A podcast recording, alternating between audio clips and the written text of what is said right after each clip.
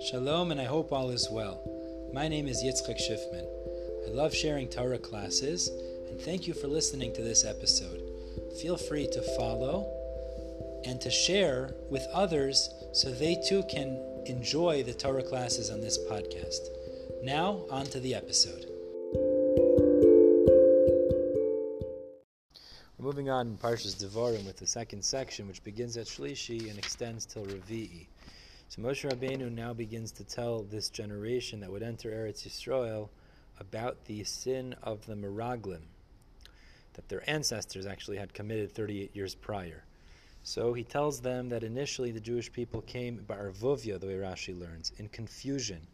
The youths were pushing the elders, nobody was giving respect to those people who deserved it, and they came to Moshe saying they want to send spies ahead to see the land and uh, advise us about the best way to conquer it.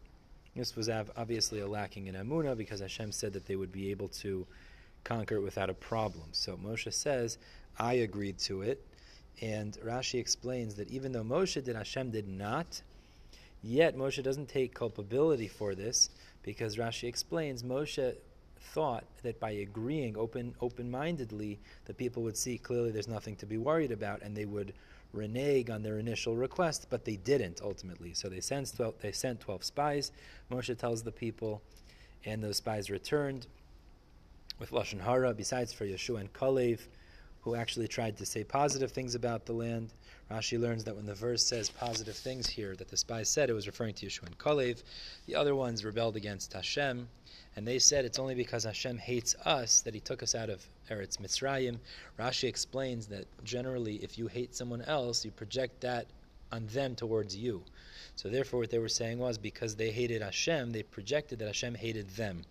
Rashi explains a very interesting thing that the reason they say Hashem hated them is because Hashem took them out of Mitzrayim, which was a self watering land, to Eretz Yisrael, which was a land that you had to water, you had to work.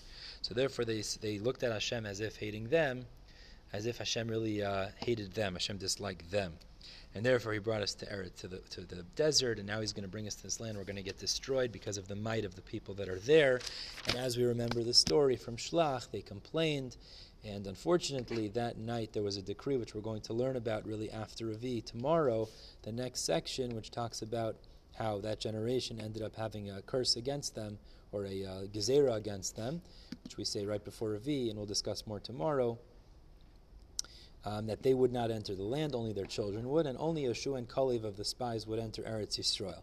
Now, at the very end, right before Revi, Moshe says that Hashem made a gezerah because of these spies, the Meraglim, that that generation would not enter the land, besides Kalev and Yeshua. And then the pasuk says in Lamed Zayin, Gam bi hisanaf Hashem iglalchem lemor. Also, Hashem was upset at me because of you saying, you're not going to approach Eretz Yisrael either.